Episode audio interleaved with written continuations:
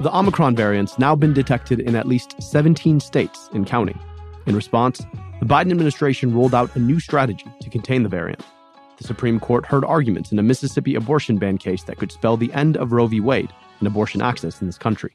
This is America Dissected. I'm your host, Dr. Abdul El-Sayed. Buckle up. It was only a matter of time until this happened. Tonight, the variant spreading across the globe, confirmed now in at least 28 countries, eight more in the past 24 hours. Of course, now including the U.S. as well. Mayor London Breed stood with leaders of San Francisco's pandemic response to formally confirm the first U.S. case of COVID linked to the Omicron variant. After all, with a variant as transmissible as early evidence suggests Omicron may be, it was bound to hit our shores. And yet, even as Omicron made landfall, there remain a number of unanswered questions about the threat it poses and what comes next. Though evidence has demonstrated that Omicron may be twice as transmissible than Delta, what does it mean for our ability to prevent transmission via masks and social distancing? We also don't yet know the answer to the question on everybody's mind. What is Omicron's vaccine escape capability? Or, in other words, its ability to render our vaccines less effective. The first cases of Omicron in the US, after all, were among fully vaccinated individuals though neither were boosted. And then there's the question of severity. Here's one of the South African doctors who first treated Omicron cases. The cases that we have seen last week and the week before last week, also mild cases. So we are looking for the, the severe cases because the severe cases is what's going to say we are in trouble. Uh, I presume that might come yeah. later, but not now. Now it's mild symptoms, easily treated at home. And yet, with only a handful of cases, most of whom were young, it's unclear whether or not the early perception of lack of severity was a function of the people who were infected or whether Omicron is actually less severe. Meanwhile, the Biden administration has announced a new plan to contain the variant. Today, I'm back to announce our action plan to battle COVID 19 this winter. And it doesn't include shutdowns or lockdowns, but widespread vaccinations and boosters and testing and a lot more. The plan includes a requirement of a negative PCR test within 24 hours of an international flight inbound to the United States an extension of the mask requirement for domestic airline travel until March, and a requirement that insurance companies fully reimburse for at home tests. They're establishing family vaccination clinics to address some of the barriers to vaccinating for working people and their children. And they're stepping up the COVID 19 strike teams to support states where cases and hospitalizations may surge. We'll talk more about this in a bit. But first, I wanted to dig deeper into the nature of Omicron itself. We've heard a lot about the virus's 50 mutations, most of which sit on its spike protein, its docking station to the body. But we know less about what they are and what they mean for the three key questions we're asking about Omicron transmissibility, vaccine escape, and severity. And what does the virus's nature mean for public health efforts to contain it? So I invited our resident virologist here at America Dissected, Dr. Angela Rasmussen, to share the latest on the science of Omicron. More with virologist Dr. Angie Rasmussen after the break.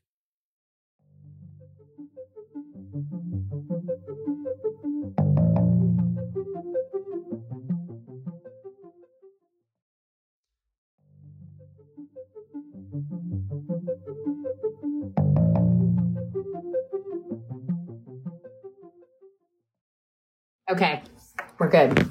All right. Um, this is, of course, a guest who needs no introduction, but you know, as is usual, uh, can you introduce yourself for the tape? Absolutely. I'm Angela Rasmussen, or Angie. I'm a virologist at the Vaccine and Infectious Disease Organization. It's a vaccine research institute at the University of Saskatchewan. I'm also an adjunct professor in the Department of Biochemistry, Microbiology, and Immunology here at the University of Saskatchewan. And finally, I'm an affiliate at the Georgetown Center for Global Health Science and Security. By now, all of you should know Dr. Angie Rasmussen. She's making her record fourth appearance on our show. She's a virologist at the Vaccine and Infectious Diseases Organization at the University of Saskatchewan. Last time we had her on, she helped us break down the Delta variant. So I wanted to have her back to help us understand Omicron. Uh, why did Omicron raise scientists' worries right as soon as it was discovered? What what was it about Omicron in particular uh, that makes it so concerning? So it's really two things. Um, Omicron was first detected in South Africa, where they have the world's best genomic surveillance systems. And they also have really fantastic epidemiologists. And from that data, we found out two things. We found out that, that Omicron had rapidly replaced Delta, specifically in one province in the, the larger Johannesburg area, um, in Gauteng province. Uh, and also, we found from looking at the sequence that Omicron has a number of mutations. It has more mutations, as the media has been talking about, than any of the other four variants of concern. The number of mutations itself is not the problem, it's what some of those mutations are.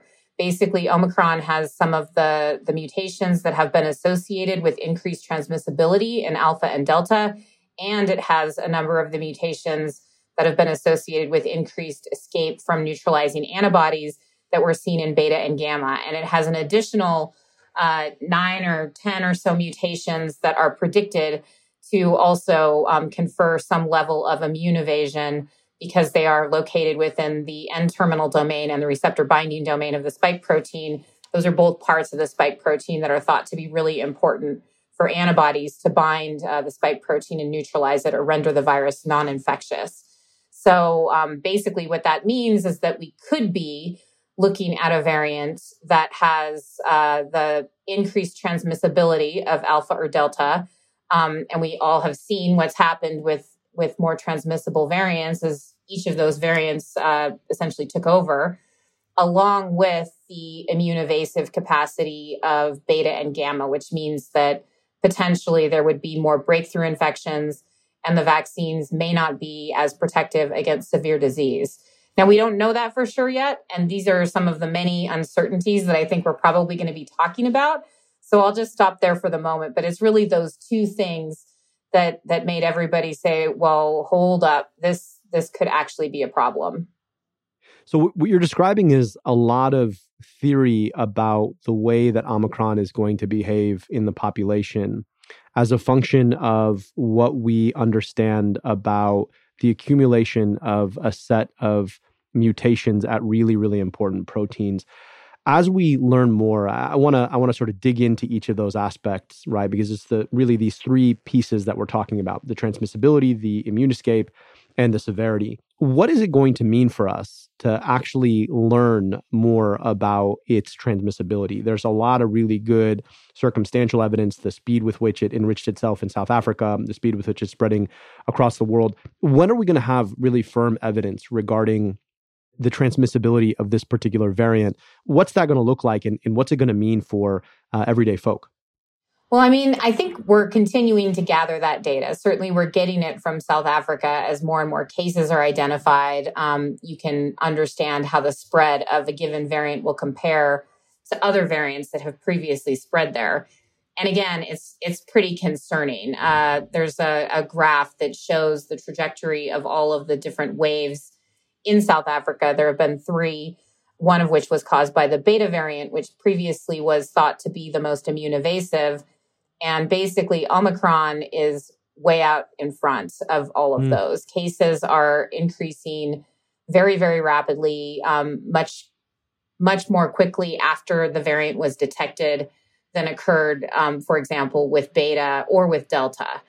So that in itself is concerning. But for me, I think what we're going to be really closely watching is what's going to happen in communities where there's already large delta surges occurring now. Because there wasn't a ton uh, they weren't having a surge um, when when omicron displaced delta in south africa. So there wasn't a ton of, of active delta cases going on. In europe right now there is a huge delta surge and in some parts of the us including i believe in michigan where you are mm-hmm. um, delta is taking off again so when we see um, Omicron cases popping up in these communities, and we've already seen evidence that there's community transmission potentially in the US, um, there's community transmission in multiple countries in Europe. If we see Omicron really start to displace Delta in the face of a large Delta surge, that's going to be a real problem. Um, that suggests that Omicron really is the real deal.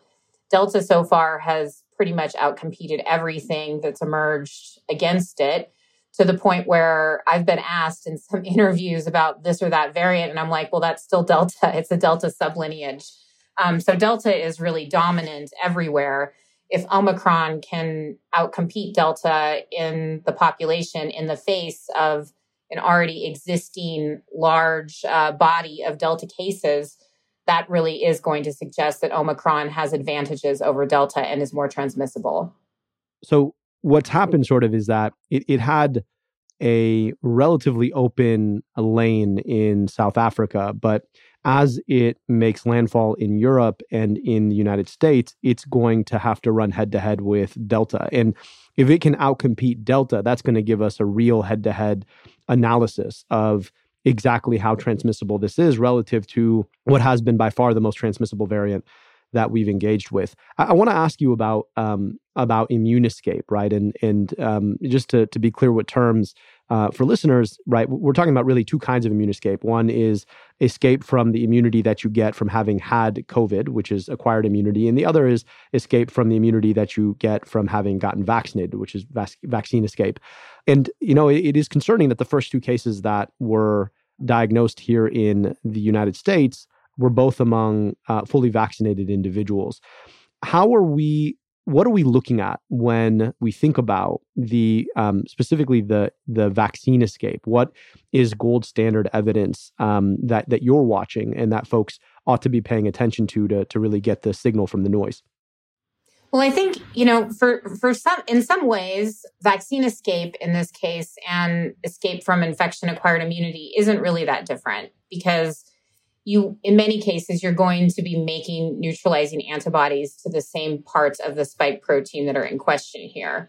The reason why vaccine escape is a bigger deal than reinfection after after an infection is that we know that vaccines reliably induce these protective immune responses, whereas the the response to an infection is going to be a lot more variable. Some people will mount responses that are similar to a vaccine, some people will not. And so that I think gets really confusing for people because they think, well, I've already been infected, I don't need to be vaccinated.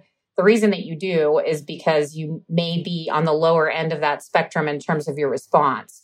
But either way, escaping that type of immunity, now there are many parts of your immune system, and the, the part that we're talking about specifically here is the neutralizing antibodies. These are proteins that are made by your B cells, and their job basically is to float around in your bloodstream or in your mucosa. That's the part of your nose that lines your nose and bind to viruses, bind to a specific part of a virus. If that changes, then they won't be able to bind to that anymore. And a virus, especially if um, it's a very fit virus that can replicate very easily and that can cause an infection very easily, isn't stopped by those antibodies, it can get past that barrier and establish a breakthrough infection. Now, we know that Delta can already do this. Um, and actually, breakthrough infections are not unusual. No vaccine uh, is 100% effective.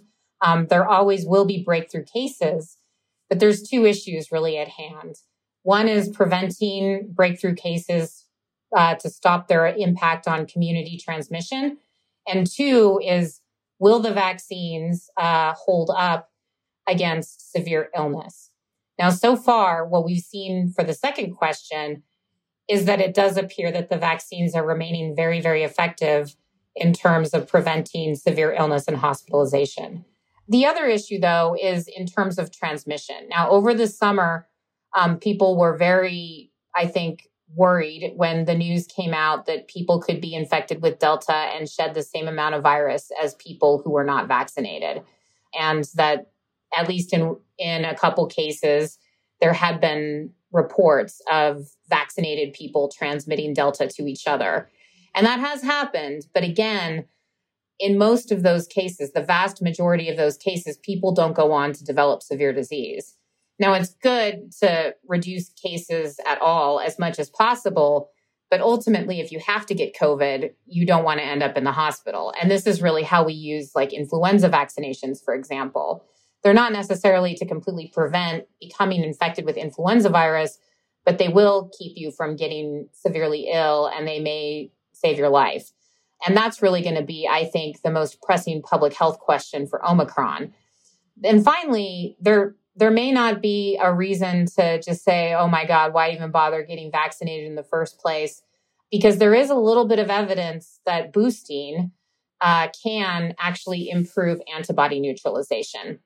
And there was some work done by a group of scientists at the Rockefeller University in New York looking at the effect of multiple spike mutations against various types of antibody repertoires. So, people who had recovered convalescent plasma, people who had been fully vaccinated, and people who had recovered from COVID and then been vaccinated.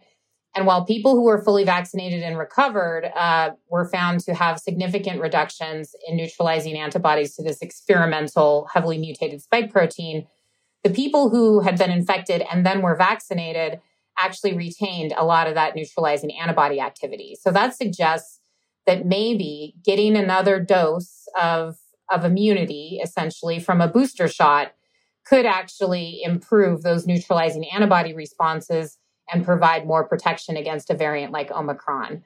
But of course, we need to actually do the studies now to find out if this is in fact the case. We'll be back with more with Dr. Angie Rasmussen after this break.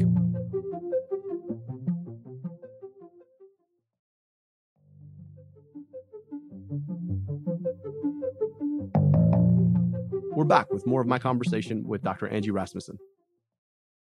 When we had you on to talk about Delta, I thought it was really important when we talked about the potential for complete immune escape that you corrected us, telling us that actually, you know, this still is SARS CoV 2. And even though, you know, in the case of Omicron, it may be it may render our vaccines less effective. Um, it is extremely unlikely to render them ineffective. The uh, analogy I always like to use for folks is if you've ever trained your iPhone on fa- recognizing your face or recognizing your thumbprint, they make you put your thumbprint in a bunch of different little ways. And that's kind of like um, the your immune system recognizing the virus. You have to give it a couple of different looks at uh, your thumbprint or your face before it can recognize uh, your face or your thumbprint rather reliably. And and training the immune system uh, happens in a, in a very similar way. The other third question that we're starting to get rather hopeful circumstantial evidence around is severity and uh, is there reason to believe that Omicron is potentially less severe than Delta may have been? And uh, what would that tell us about uh, maybe the direction uh, that th- this virus is starting to mutate toward? So, unfortunately, um, I don't have good news about this. I don't have bad news either, but I think it's really premature to be concluding that Omicron is going to be milder. And if I can use this opportunity to to bust a few myths that I've heard repeated, viruses don't undergo selection pressure. There's no rule that says that viruses always evolve to become less virulent. And so I think that needs to be made really clear. Endemicity doesn't mean that a virus is less virulent. Ebola is endemic in Central Africa. It has not become less virulent um, despite 50 years of, of outbreaks. So I don't think we should expect that ever um, with any new variant. And furthermore, you know, we do have some data that suggests that that a lot of these cases are mild, but the interview in particular with a, a scientist from South Africa who reported that was talking about a, a very small cohort of mostly university students who were already low risk for having severe COVID.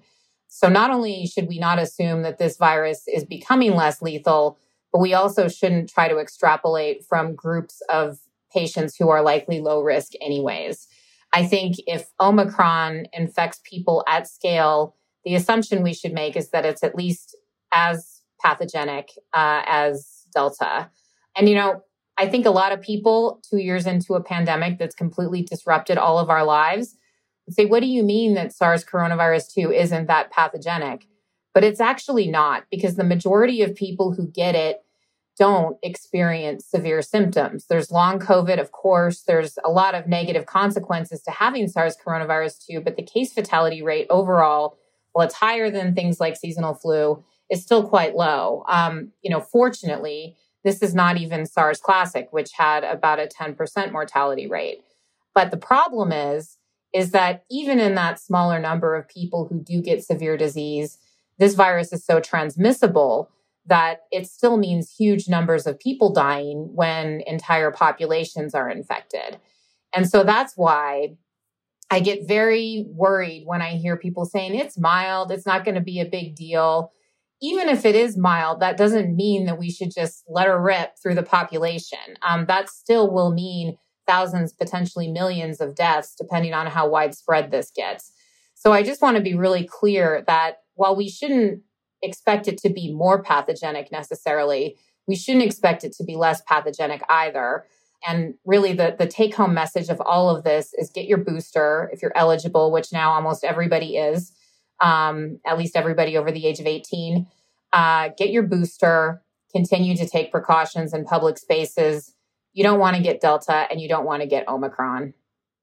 That that is a really important point. and you know the the unfortunate side effect of talking with too much hope about early, very cir- circumstantial clinical suggestions in a very selected population of relatively young folk that Omicron could be less severe has the unintended consequence of potentially dissuading people from doing the thing that they need to do to protect themselves. And you're right that that SARS-CoV-2 is is sort of a mass effect, right? If if you're infecting millions of people and even half a percent of them um, get really severe illness and, and, potentially deadly illness, that is a lot of people uh, who who ultimately uh, die, as we've seen, right? Nearly 800,000 people uh, in our own country.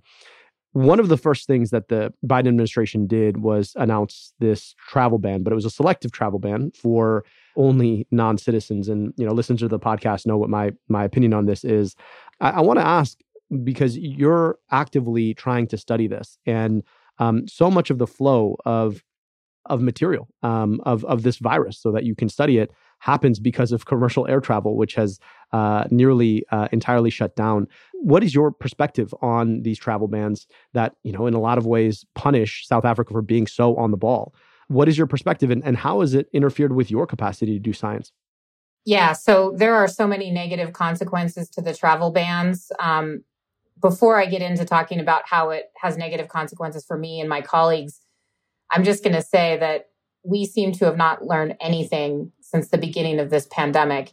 President Trump, um, early in 2020, imposed travel bans, selective travel bans uh, for foreign nationals against China and against the European Union. And the US went on to lead the world in coronavirus cases for, for much of the last two years. These travel bans don't work. They don't work. Travel bans generally don't work unless you're imposing them before there's any virus in your country. We already know that that's not the case. There's virus in Europe, there's virus in the US, there's virus in Canada, and yet all of these countries, there's virus in Israel, and yet all of these countries have imposed this travel ban against countries in Southern Africa, which may not even be the countries that this variant originated in. Um, and it really is causing huge problems, both for those countries and for the rest of the world. My entire week has been spent on the phone, on Zoom meetings with people trying to figure out where we can get reagents uh, to, to do research on the Omicron variant. And it's quite clear that it's going to be very difficult to get reagents back and forth to South Africa. Um, Tulio de Oliveira, uh, who is one of the, the leaders of genomic surveillance in South Africa, um, has been very outspoken on the consequences for their own country. They are running out of reagents to continue to do sequencing and cell culture experiments because those reagents are largely transported in the cargo compartments of commercial aircraft. And if there are fewer flights to South Africa, there's going to be fewer supplies going there. And the same thing applies for vaccines. For, you know, vaccines are also not just an issue of supply, they're also an issue of providing support for the logistics of a vaccine campaign. So, reaching out to people, having experts who can serve as vaccinators, having educators, having basic supplies for vaccinations, such as needles and syringes and things like that. Vaccination is not just about getting doses of vaccines, although that's very important. So, the commercial uh, air bans have really hindered our ability to not only do research in these countries, uh, but also to get more of their population vaccinated. And in return, that's going to make it very difficult for us to get isolates of this virus from those countries. Um, so, me and my colleagues here in Canada, I'm sure my colleagues in the US are doing the same thing. I know my colleagues in Europe are doing the same thing, are now trying to source research material basically from their own populations. And that to me just underscores how futile these travel bans are because we're not dependent on South Africa to actually get an isolate of these viruses. They are already being transmitted at the community level in non travel associated cases within our own borders. So, really, the travel bans, uh, as you said at the beginning, I think are have no real impact other than a punitive one. Um, they're harmful economically, and they're really going to slow down research worldwide. Rather than travel bans, uh, what would you like to see in terms of a more uh, muscular public health response to Omicron? Maybe, you know, should have been the response to Delta and Beta and Alpha and COVID before that. So, opposition to travel bans doesn't mean opposition to travel restrictions. Um, I think that vaccine passports, pre and post flight testing, um, quarantine, applying quarantine where it's warranted in the case of a positive test, having clear protocols on how to do this, um, making it efficient all of those things would be much less harmful and would be much more effective at being able to track these cases. As uh, folks settle into you know what looks like a major extension on on the pandemic, how should people be thinking about protecting themselves and their families? What should they be paying attention to as more data emerges about Omicron? So I think that there's you know, really, people don't need to wait for new data to emerge about Omicron in the US. Um, we are already facing huge surges for Delta.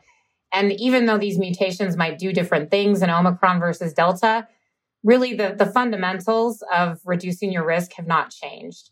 Um, in fact, we do have some new tools that we could apply uh, to, to make our holiday gatherings, for example, even safer. So, of course, you know, wear masks, the same stuff we've been saying for ages wear masks outside your household, physically distance, wash your hands, stay home if you're sick, uh, get tested when you can um, if you think that you've been exposed. All of those things are, are good practices. Now, um, we are getting more access to rapid tests. And I think that that is going to be potentially a game changer. And if I can just opine for a second, I, I really wish that the Biden administration had gone further um, in their their winter plan for COVID, starting with making rapid tests easily available to people just over the counter. Cut out the middleman. There's no need for insurance reimbursement. That's going to be a huge barrier to a lot of people. Mm-hmm. Even people with insurance aren't going to be able to necessarily cover the upfront costs of getting those tests. I know I just spent $80 to, to make sure I had enough tests uh, for our Christmas gathering um, in the US, even though I will be tested, assuming I can go to the US prior to that trip. I think that having a group of people together, even though we're all vaccinated, everybody's boosted except for one child under the age of five, giving everybody a rapid test at the beginning of that is just a good way to ensure peace of mind and to make sure that our holiday gathering is just that and not a super spreader event. Right we really appreciate uh, that and, and a lot of this clarity and perspective on how to be thinking about what evidence to pay attention to about what it means for for us personally, what it means for our public health, and really grateful uh, for you to take your time out of what I know has been a, a really busy week, um, and uh, really just uh, thankful for your insights and your perspective. That was Professor Angela Rasmussen. Um, she is a virologist, our resident virologist here at America Dissected, teaching us all about uh, Omicron. Thank you so much. Thank you so much. I appreciate you too. I'm glad to be the resident virologist. As usual, here's what I'm watching right now. Over the next week or so, you're going to continue to hear headlines about the Omicron variant being discovered in more parts of the United States. These headlines are going to be designed to drive views and clicks, and they'll inevitably raise anxiety for a lot of folks. But I want you to stay calm and remember this is a virus. Spreading is what it does. So as Omicron inevitably goes viral, I want you to remember that we already have the tools to protect ourselves and our families. Make sure you're vaccinated. And by now, that means three shots for people 18 and up and two mRNA shots for people aged five and up. Be thoughtful about what social interactions you choose to partake in, outdoor rather than indoor when you can, and masking in indoor public settings. Invest in some rapid tests and use them regularly as you engage in holiday activities. And wash your hands. These are the things that will protect us from Omicron, just like they did from Delta, Beta, Alpha, and garden variety coronavirus. From a public health containment perspective, there is a lot that needs to be done on Omicron, which is why the Biden administration's new winter strategy is an important first step. I think it's particularly encouraging that the administration is committed to massively increasing access to rapid testing and that they're requiring health insurers to reimburse them. That's great, of course, but it's still not enough. That's because 10% of our country is not insured in the first place. And given the inequities in COVID cases and deaths, it's critical that these tests be made available cheaply, just as they have been across Europe. That way, we're not just offering them to folks privileged enough to have insurance in this country, but to the people who will need them the most. In other news, this week, the Supreme Court heard arguments in a Mississippi abortion ban case that could spell the end of Roe v. Wade and abortion access in this country overall.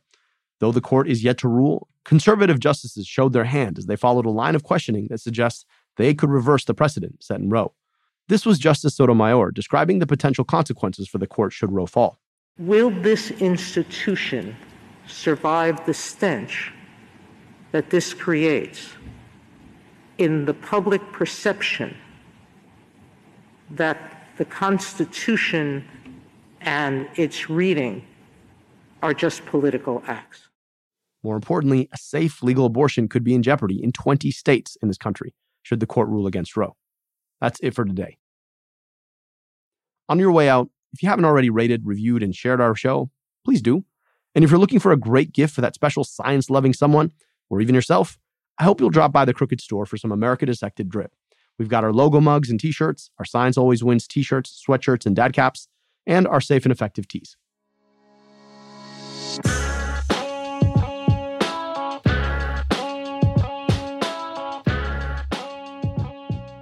America Dissected is a product of Crooked Media. Our producer is Austin Fisher. Our associate producer is Olivia Martinez. Veronica Simonetti mixes and masters the show. Production support from Tara Terpstra, Lyra Smith, and Ari Schwartz. The theme song is by Taka Yasuzawa and Alex Sugiura. Our executive producers are Sarah Geismer, Sandy Girard, Michael Martinez, and me, Dr. Abdul El Sayed, your host. Thanks for listening.